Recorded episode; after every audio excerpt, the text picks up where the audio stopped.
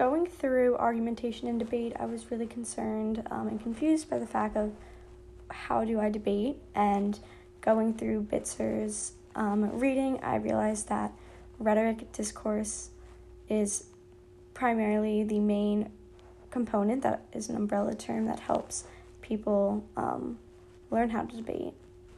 Reading um, Bitzer, I understood that rhetoric is situational and it really depends on how the audience um, and speakers see the situation and interact with the situation. Um, it can be different from every person and it involves a lot of the interaction of like the audience and subject for a communication purpose. Um, its persuasive situation is altogether like in general kind of what it is. Rhetoric alters reality um, by bringing in discourse um, and the people that are the audience um, to engage in talk and debate um, and persuasion of figuring out different sides of that situation, which brings up um, the debate. Although it was kind of challenging to figure out how it fit into a real situation, um, I really liked how there were um, examples following like law and court, and um, I really was able to picture the jury as people that have a situation and can alter it or where the lawyers can alter it based off of like what they want the situation to look and how there can be multiple sides to an argument based off of how you change that discourse and how you change that situation in the rhetoric. You cannot have rhetoric without discourse um, because it invites um, individuals to look at a situation and alter its reality of it. Um, the situation basically controls the rhetoric um, and the response to that rhetoric, um, just like if you have a question, um, the answer and the problem control that question.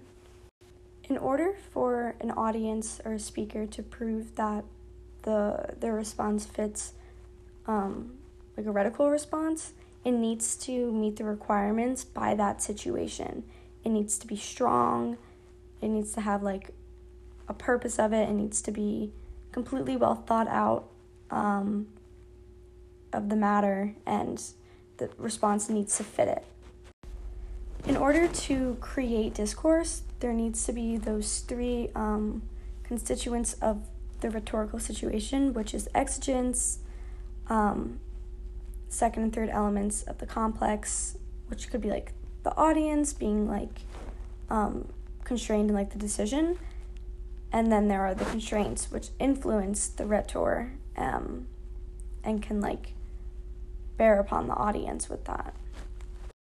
In Zarefsky's article, um, it talks a little bit more about argument culture and kind of what that is and how argumentation like is seen as rather than what we might think. So argumentation kind of is defined by the existence of having different viewpoints and argument culture like really looks into and wants dissensus and like different viewpoints that people have instead of just like wanting to like squash different disagreements. They want a ton of um, viewpoints that are different. It invites it.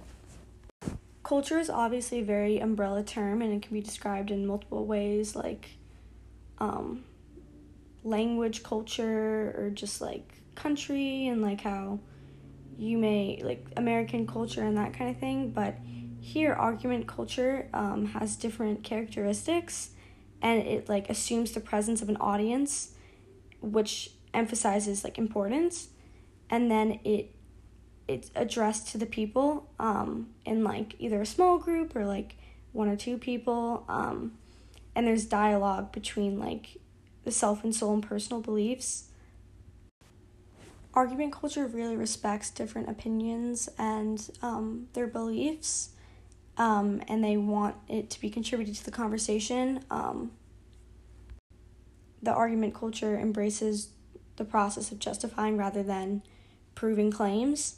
Um, there's typically critical listeners who assent to the argument, um, and like the more confident you are in explaining your claim, the more it will sound um, right or just sound well spoken and like it's proving the argument. sometimes argument culture is um, a success, sometimes it's not succeeded and it falls short, but that's the point of it. It's just describing the dis- discourse and rhetoric um, and everything that kind of goes into an argument and uplifting the fact of different viewpoints, um, different people being able to justify their viewpoints, um, the differences, similarities, and it's more of a welcoming community rather than squashing, again, different opinions and different um, arguments that are brought up, which is very inviting.